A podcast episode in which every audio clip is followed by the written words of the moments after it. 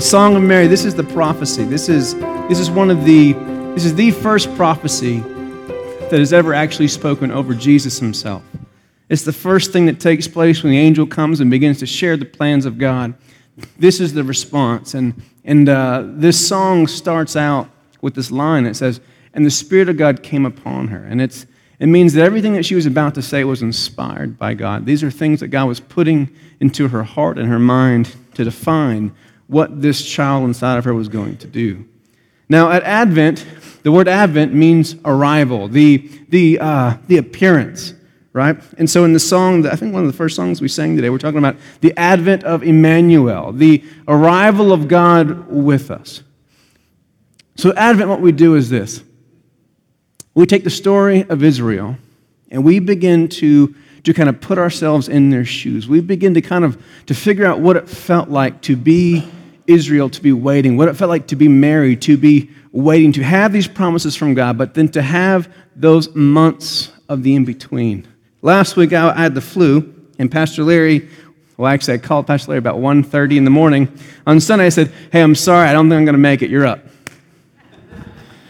this is why we pay you the big bucks. You got this, all right? and, uh, he, you know, of course, I think he was already up doing something. Who knows what it was? But he told me that the, the one thing that was on his heart was the in between, right? And I think you even talked about pregnancy, didn't you? And about how there is this, this tension of you know what's coming, but it's not here yet. And that in between can be enjoyable, but, but really for most ladies, you would say not so enjoyable. Fair? Okay, yeah, wake up a little bit, right? Like, okay, like, did you enjoy swelling and sweating and all the other things I won't talk about that happen, right? Correct? You know, things that used to fit that don't fit anymore. Uh, you used to be able just to, to get in bed and fall asleep, but now you got to find the right position correct? And then men, it's fun for us as well, right? We get to, uh, we get to cater to all the needs of the person who's waiting, right? And so what happens at the end of pregnancy is it, at first it's them waiting and they just can't wait to hold the baby, but then everyone is ready for the baby to come, correct? Because when one person is suffering, we have this ability, we, when we suffer, we like to share the suffering, correct? Okay, when you are not doing well, you just love to bring other people into it. So it starts with one person who's waiting, who is uncomfortable, who is in tension, who, who needs it to happen, okay, who needs relief. But it begins to spread to the rest of us. Now, this is kind of the story of Israel. There is a tension in the story, there is a waiting, there is a, a promise from God, and then there is time. And in that time, there is suffering, and there is pain, and there is a lack of evidence that what was promised is actually going to come. So at Advent, what we do is we kind of get ourselves in their shoes a little bit. This is what it felt like to wait the way that they waited. And the reason we do that is because we are also waiting. I'm not sure if you realize that, but we ourselves are waiting the same way that they waited. As Christians, we talk about Jesus lot as if everything he was going to do and promise has already happened. But there's a tension in Christianity. It's called, it's called the not yet. Meaning, we know that He has forgiven us, we know He saved us, we know that He has redeemed all things, He has changed all things, He has come to make all things new again, but yet we live in the what? In the in between, because things are not changed. Things are not all right. Things are wrong. Things are broken. And so we find ourselves with a story that we should be able to relate to more than any other. We should be able to relate to the waiting of Israel as they waited on the Messiah because we are still waiting on that same Messiah. So we have, we have four Sundays of Advent. And it is four Sundays of trying to, to remind ourselves that what we are supposed to be hoping for as Christians hasn't come yet. Because when you remind yourself of your hope, you're, you're stirring expectation, you're stirring hunger for something. You know, it, it's one thing to go into McDonald's and then to be hungry to get a meal and to eat it. It's another thing to go to a nice restaurant and you have been so hungry. You've been waiting for this. You've been thinking about this. You had the reservation made weeks in advance. And when you sit there and they bring each course, your hunger just begins to stir. And this is what we do in Advent we stir our hunger because there's something that happens. When you wait for something for so long and it doesn't show up, you stop waiting. You stop expecting. You stop hungering for what you hungered for. So, this is the third week the third Sunday, let's make sure I don't mess this up, of Advent. So next Sunday will be the fourth. And then at the midnight candlelight, when it turns midnight, after we've done all of our stuff and it's, it's almost time to go home, the last thing we'll do at midnight, when it becomes Christmas, we will light that white candle, that candle of Christ, the candle of hope. And the reason that we use candles is because to use a candle means that we are acknowledging that there's darkness in the world. When you use a candle, you're, you're using it because it offers you something. It offers light, it offers hope. And you don't need light if there's not darkness. You don't need hope if everything is made right. If you have everything you need, what do you need to hope for? I'm asking you. If you have everything you need, what do you need to hope for? The answer is what? Nothing. If you have everything you need, you have nothing to hope for. Now, I want to talk about this a little bit because, you know, if we're waiting with Israel, and we will begin to read the story of Israel. Here's a people who have had nothing but suffering in their history. They have gone from being oppressed and conquered, and oppressed and conquered, oppressed and conquered. They've been, they've been taken away from the homes, they've been separated from families. These people have a reason to hope because they have nothing. And so, what we have here is a people who are so hungry, but yet there's something that happened. When, when the Messiah who they've been waiting for for thousands of years actually shows up, does everyone see him? Does all of Israel discern? Do they all see this is what we've been waiting for? When they're all gathered chanting, kill him, are they actually realizing that what they've been waiting for, they're about to kill? What's the answer? No.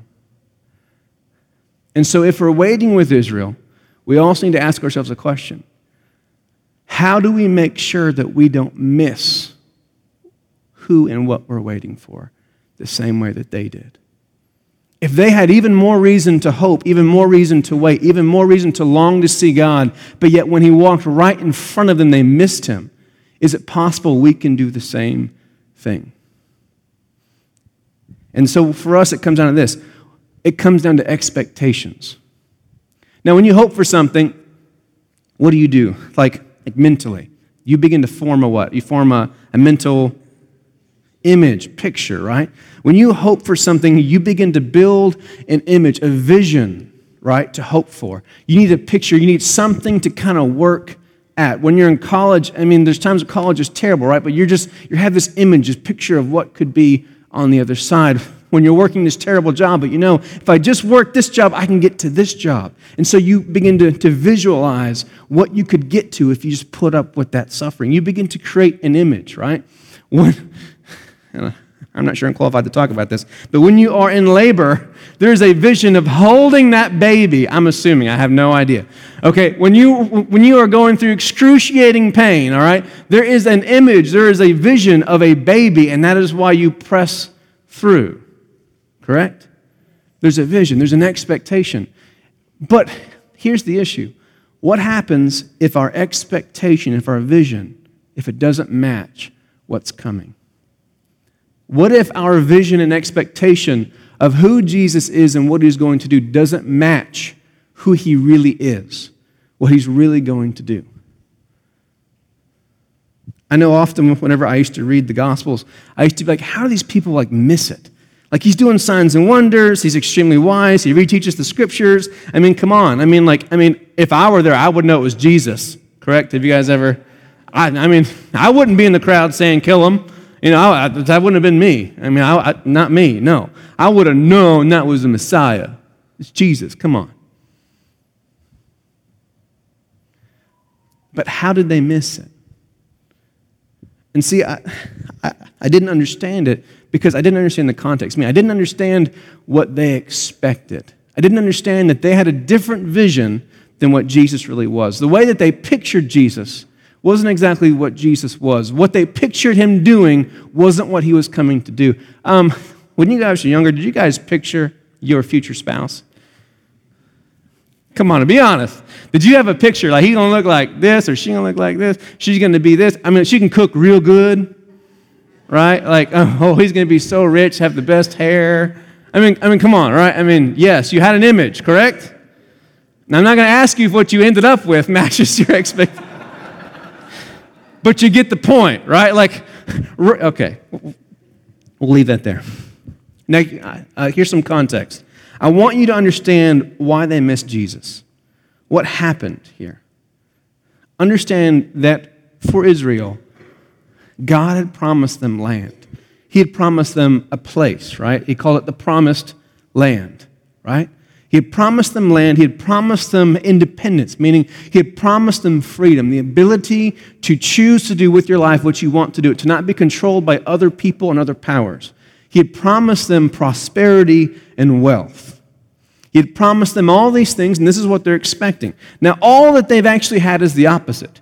They haven't had their land. By the other people live in their land, and they've been moved out of their homes. Not only that, they haven't been blessed with prosperity. Everything they have has been stolen from them. And now they're, for generations, you, your children, your children's children, your parents, your grandparents, all you've ever done is work for other people to get rich.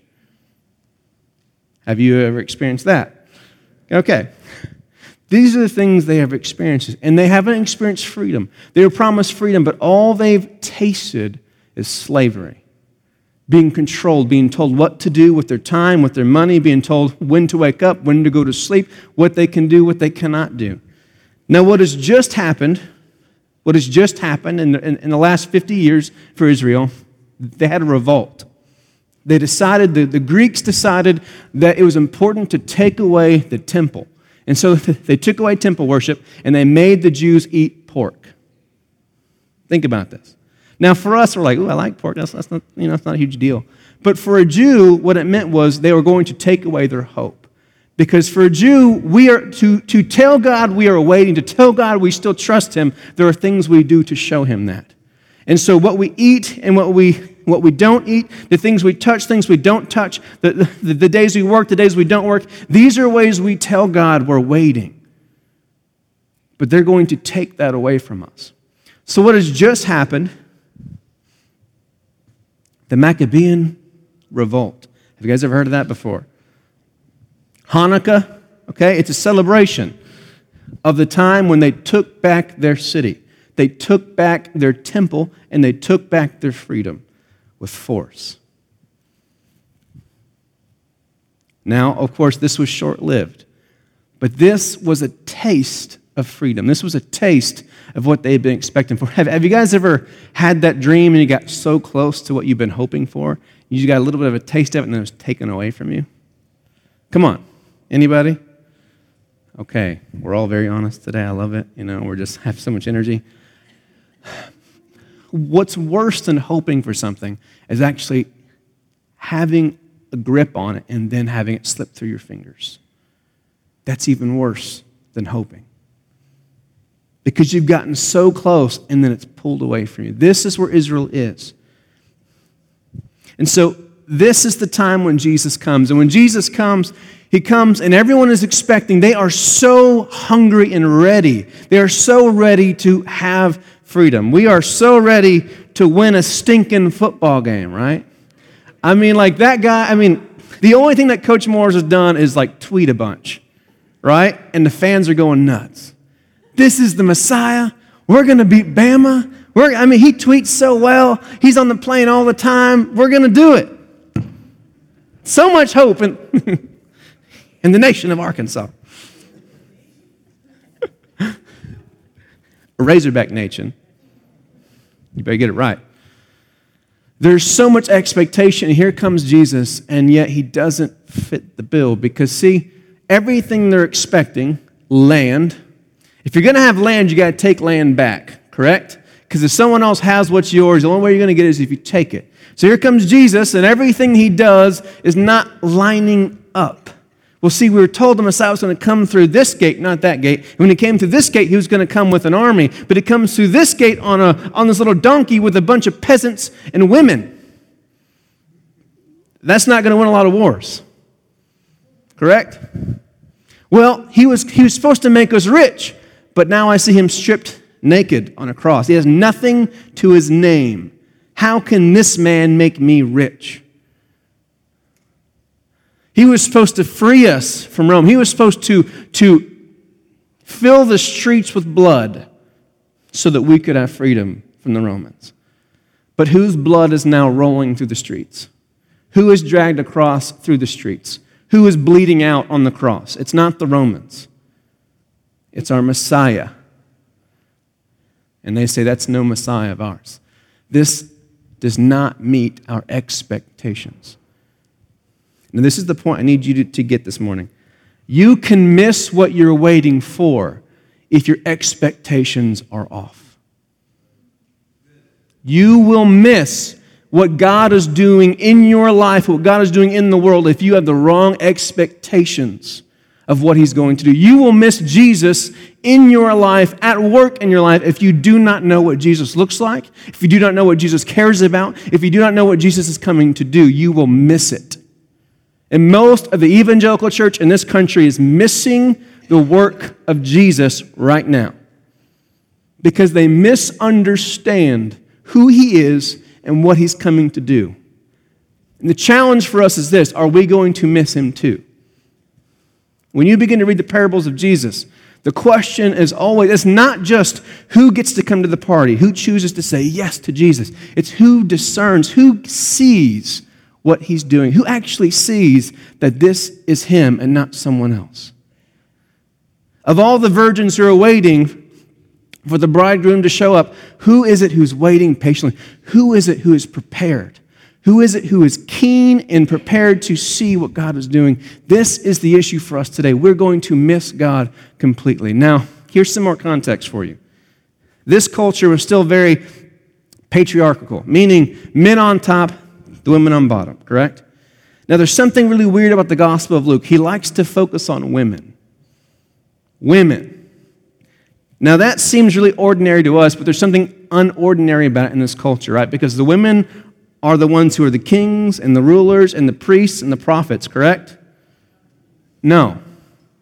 See, women were still referred to as things, as property. Have you guys ever, in the scriptures, there's the word seed, right? And the man offers seed, correct? Have you heard this reference? Now, the man offers seed because what, what is the woman? The land that's going to yield a harvest. And you wonder why they would come and for the man to get his land, he would have to buy her from the father. Are you seeing this? This is still the context of the story. And so in the Gospel of Luke, we start with two women with Mary, with the cousin Elizabeth. And these are the two women who God starts his redemptive work on the earth with. Thousands of years, prophets, priests, and kings. But who does God choose to redeem the world through, to start the work of God on the earth? Two women. And then after this goes on, as Jesus is out here, he's working, he's doing his ministry. Who is it who is, who is funding this ministry? Who is it who discerns and sees what God is doing? Who is it who makes sure that this work of God comes to pass? Who is it who funds the ministry of Jesus? Guess. Women. Who are the ones who are first noted by Luke as the ones who were, who were there at the cross when Jesus died? The same women, actually. And who are the first ones to see Jesus resurrected? Oh, men, of course, right? Priests and prophets. Women. Are you seeing a consistency here? Now, it's not. the time matters. The reason women matter is because of the way women were treated at this time. There's something that God is showing us, something afoot here. Understand that when Jesus talks about kingdom, what he does is this. When he says a parable, he's painting a picture for you. When Jesus says the kingdom of God is like, he is painting a picture. And the reason he's painting you a picture is for this. He is trying to paint the picture of what you are to hope for, what you are to expect. When we pray the Lord's Prayer, we say, Your kingdom come. This is not just some kind of like abstract thing. We are picturing that what, what would the world look like if Jesus was in control? And this is the image, the hope that we work towards, that we endure for, that we suffer for because we want that picture to come here.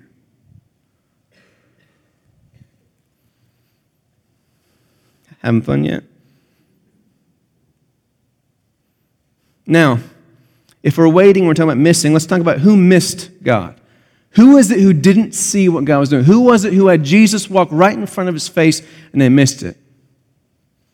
Who missed God? Here, here's the first group the, the Pharisees. Have you guys ever heard that term? Which, by the way, those are not bad guys in stories, okay? The more we read, you realize they're actually, they're actually the closest thing to good guys in the story of the people who missed it. The Pharisees believed that it was through holiness, meaning that they would devote themselves to prayer and to consecrating their entire lives, the way they thought, ate, lived, to waiting for the Messiah. Their entire existence was to wait to see the Messiah appear. And they thought the way the Messiah is going to come is through holiness. If we would just be spiritual enough, God would come. Have you ever been to a church where we talk like that? If we would just get on our knees, if we just fast more, if we would just get holy, then what's going to happen? God would come. Okay, not a little bit. Have you ever been to a church like this? If we get holier, God will show up. If He doesn't show, it's because we're what? Not holy enough. Correct? You've heard this before. Here's the second group the Sadducees. Now, they gave up on all that mystical garbage. What good is prayer really going to do? That's not really the hope. What good is fasting going to do? We have to be practical. Sure, we can pray, but we have to really, what moves things in this world? Force and money and influence. People, that's called politics. And so the Sadducees devoted themselves to gaining political power. They found ways to get into the, the, the Jewish systems of government. They found a way to weasel their ways in with the Romans to gain favor, to where they would have authority over people to make things happen. And they believed the Messiah was going to change the world through power and through money. And they were going to be there when the Messiah came to do it. They missed God. Have you been to a church who talks a lot about those things? We'll skip. It's not this church. Here's the next group the Essenes. They believed that the only way to see Jesus, the only way to see the Messiah, was to, to pull away from all distractions. We have to get away from everything that's not, that's not what God is doing and consecrate ourselves. So they had these communities that were on the outskirts of town. They missed God. And then we had the zealots. The zealots said, What good is all of that? We know there's only one thing that gets things done the Second Amendment. I'm just kidding. I, I, I, I couldn't help it. I, I, couldn't help it. I'm sorry. I'm sorry. I'm just messing. There's only one way to get things done. We got to do it the way that the Maccabees did it. We have to do it the way that worked. Whenever they went through the entire city and killed every single Greek, when they went through every Jewish male and they circumcised them by force, that's the only way to do it. Force. I want you to understand something. If your expectations of the Messiah look anything like these, you are missing God and you will miss Jesus in your life. This is not how the Messiah of all of creation is going to redeem anything. He will not use these ways. He did not use it then, and He will not do it now. You will miss God because your expectations are off, because you fail to discern Christ in the Scriptures. Now, who did see Jesus?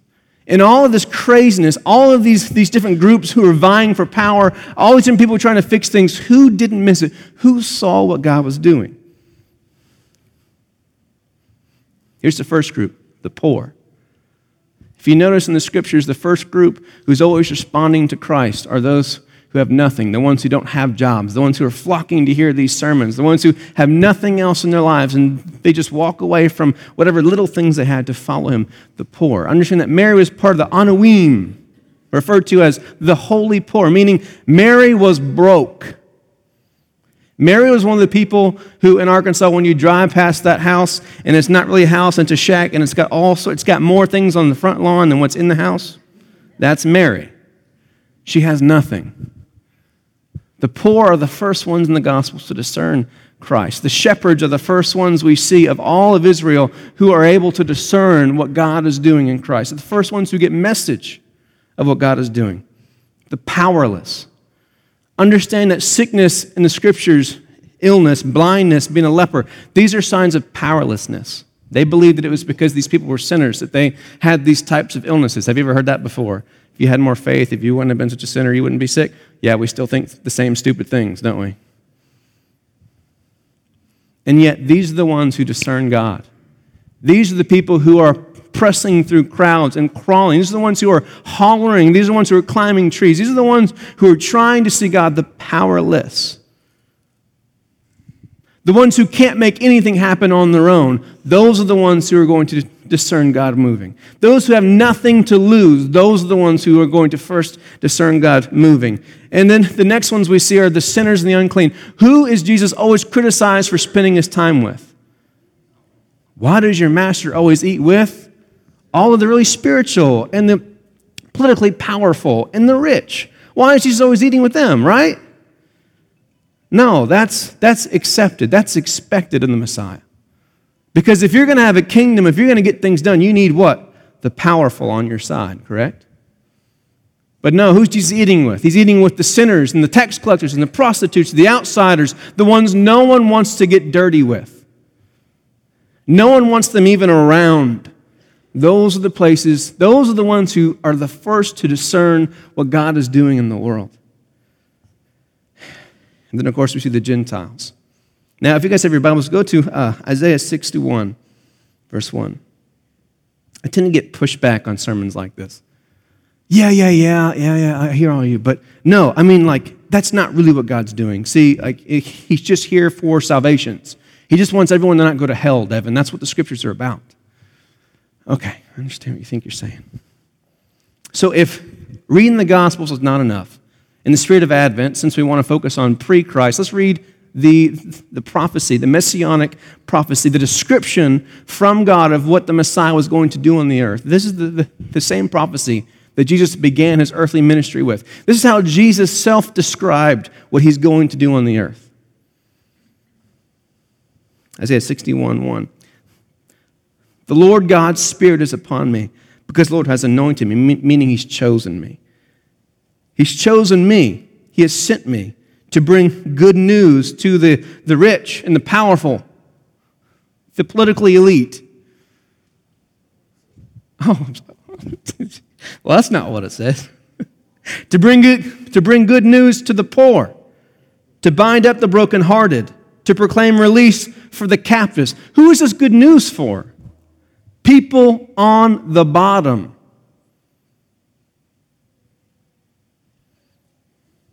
and liberation, freedom for the captives, for the prisoners, to proclaim the year of the Lord's favor and a day of vindication for our God, to comfort all who mourn, to provide for Zion's mourners, to give them a crown in place of ashes, oil of joy in place of mourning, and a mantle of praise in a place of discouragement. He has this line in there about the Lord's favor. This when it says the Lord's favor, it means this is who God looks to first. This is who is first in line when it says favor. This is who gets to cut to the front. And of course, the line I teach a lot here at Grace, okay, that Jesus always likes to put a bookend on everything he says. He says, And in the kingdom of God, the what shall be first? The last shall be first, and the first shall be last. And let me explain this to you too. In the gospel stories, if you just go read the gospel, see who, who gets it? Who, who, who picks up on that Jesus the Messiah? Who is it who gets it first? It's always the bottom. Always the people in the bottom. So here is the tip of the day for you. Our question is this Would you even recognize if Jesus walked in the room? Are you able to recognize where God is at work in your life, in your family, in your neighborhood, around you? Are, are you even able to perceive it? If you're not able to perceive it, here's a tip surround yourself with people who suffer. Surround yourself with people who have nothing. And you will begin to see what they see. And you will begin to be able to discern with them the things that God is at work doing. Because the problem for most of us is this every group who missed Jesus was the groups who were in power the groups who had, the groups who were on top. They're always the ones to miss it. And for some of us, we don't realize that we're a part of those groups. So the question is so, what's that look like today? In this world right now, what are the common places of suffering that we see today? Anybody throw it out there. Throw it out there. What's, what are the groups in our society that are still on the bottom? The poor, still on the bottom. Anybody else? Uneducated, absolutely. Anyone else? Minorities. If you're not what color? Ooh, that one already starts to kind of. How about one more? Oh, immigrants, especially now, correct? Anybody else? Oh, yes. The elderly. Absolutely. Here's one more for you women. Ooh. There are two places in this country where women and minorities, people who aren't white, suffer the most the South and the what? The church. These are the two places that women and minorities still suffer the worst. Do you know that the last Sunday that uh, Pastor Jay preached was the first Sunday that we didn't have someone walk out when she preached? Let that kind of settle in for you. Oh, but this, no, no, we don't have that stuff anymore. Uh, you know, that, that, that's a long time ago. I remember uh, I used to, to say this thing, and it's kind of embarrassing. Uh, with race, they should say, You guys can't complain about race anymore. You have a black president now. Whew. Have you said that? Come on, women, you can't complain. You guys got everything we got. Have you ever said that before? How many of you who said that were men? Oh, no hands this time. Okay. How many of the people who said that about racism were white? No. Oh, okay, okay, two hands. Good. You will find something. You will find that you will be quick to shut down anyone suffering who isn't in your position. Just think. The moment that you have a similarity, for example, if you served in the armed forces, who here has served in the armed forces? When you hear about veterans and how they are treated poorly, are you able to connect to them? Yes, because you share this, you have a bond. But think about yourself. When you hear about other forms of suffering, are you that quick to connect to them? Or are you quick to shut it down?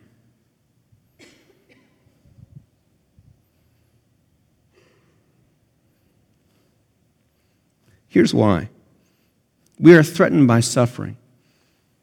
If we listen, think, connect, care, it could change things. It could mess with things. It could inconvenience me. Here's the worst thing if I'm willing to really listen to someone suffering, it could cost me something. My, uh, I remember with the first shooting in Ferguson, I remember when it happened, I, I was just so disconnected. I was like, gosh, racism, I, I mean, I think it matters. I, I just can't really connect. And then I went and sat down. And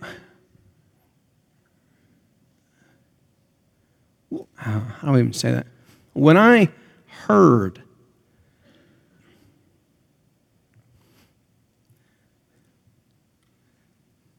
I'll say this way. How many of you were taught by your parents when you get pulled over, be respectful. Right? You be polite, you be respectful. Well, my nephews are black, and they were not taught to be polite, to be respectful. They were taught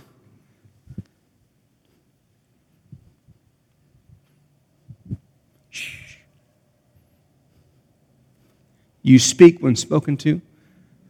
You look straight ahead. Hold.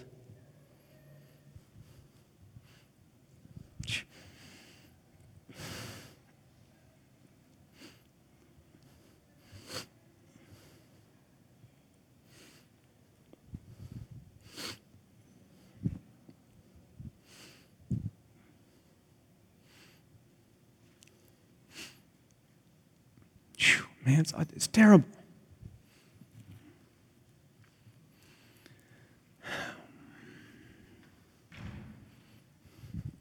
We, uh, we hate suffering because if I care, if what you're saying is true, if you truly are suffering, then I might be a part of it and it might affect me. I might have to change something.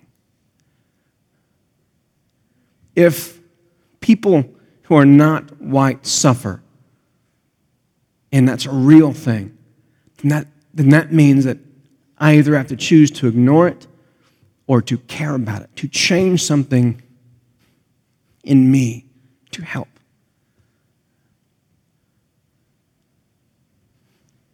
If immigrants suffer, that means I have to make more space to care.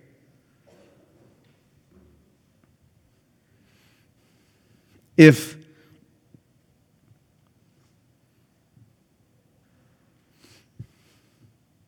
if females suffer, that means I have to begin to evaluate every relationship I've ever had.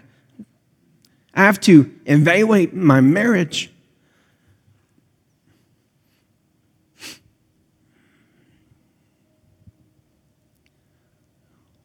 What if I find that in me?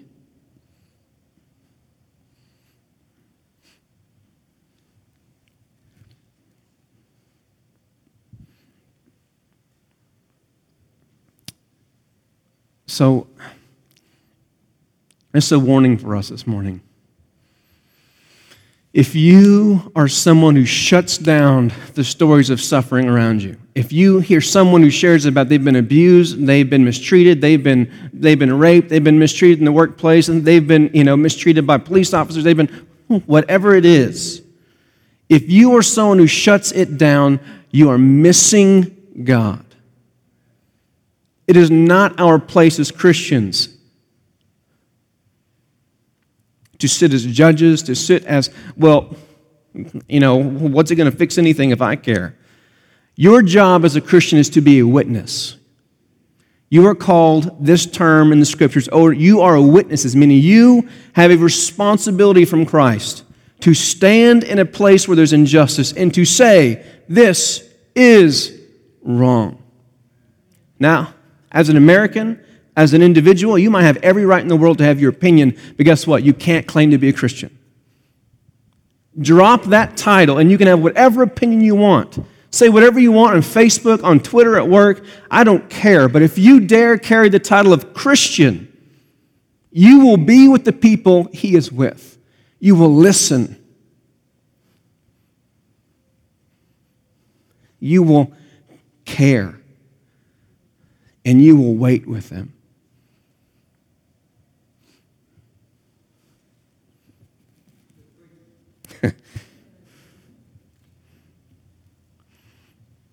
See, now to be a Christian is not about salvation. To be a Christian is about allegiance. It is about choosing to take the example of Christ. It is choosing to say, You go this way, Jesus goes this way, the world goes that way. I will either go this way or that way. If I go with Jesus, he will save me. If I go with the world, I have no promises, no guarantees.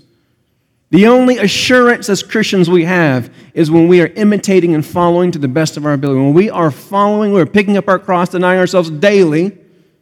This is the assurance of a Christian. I am following in the footsteps of Jesus to the best of my ability. It feels like death. Parts of me die every single day and it hurts. This is how I know I'm a Christian. Choose. And the first clue for you you are missing Jesus if you are the first person to shut down stories of suffering. You are the first person to miss it.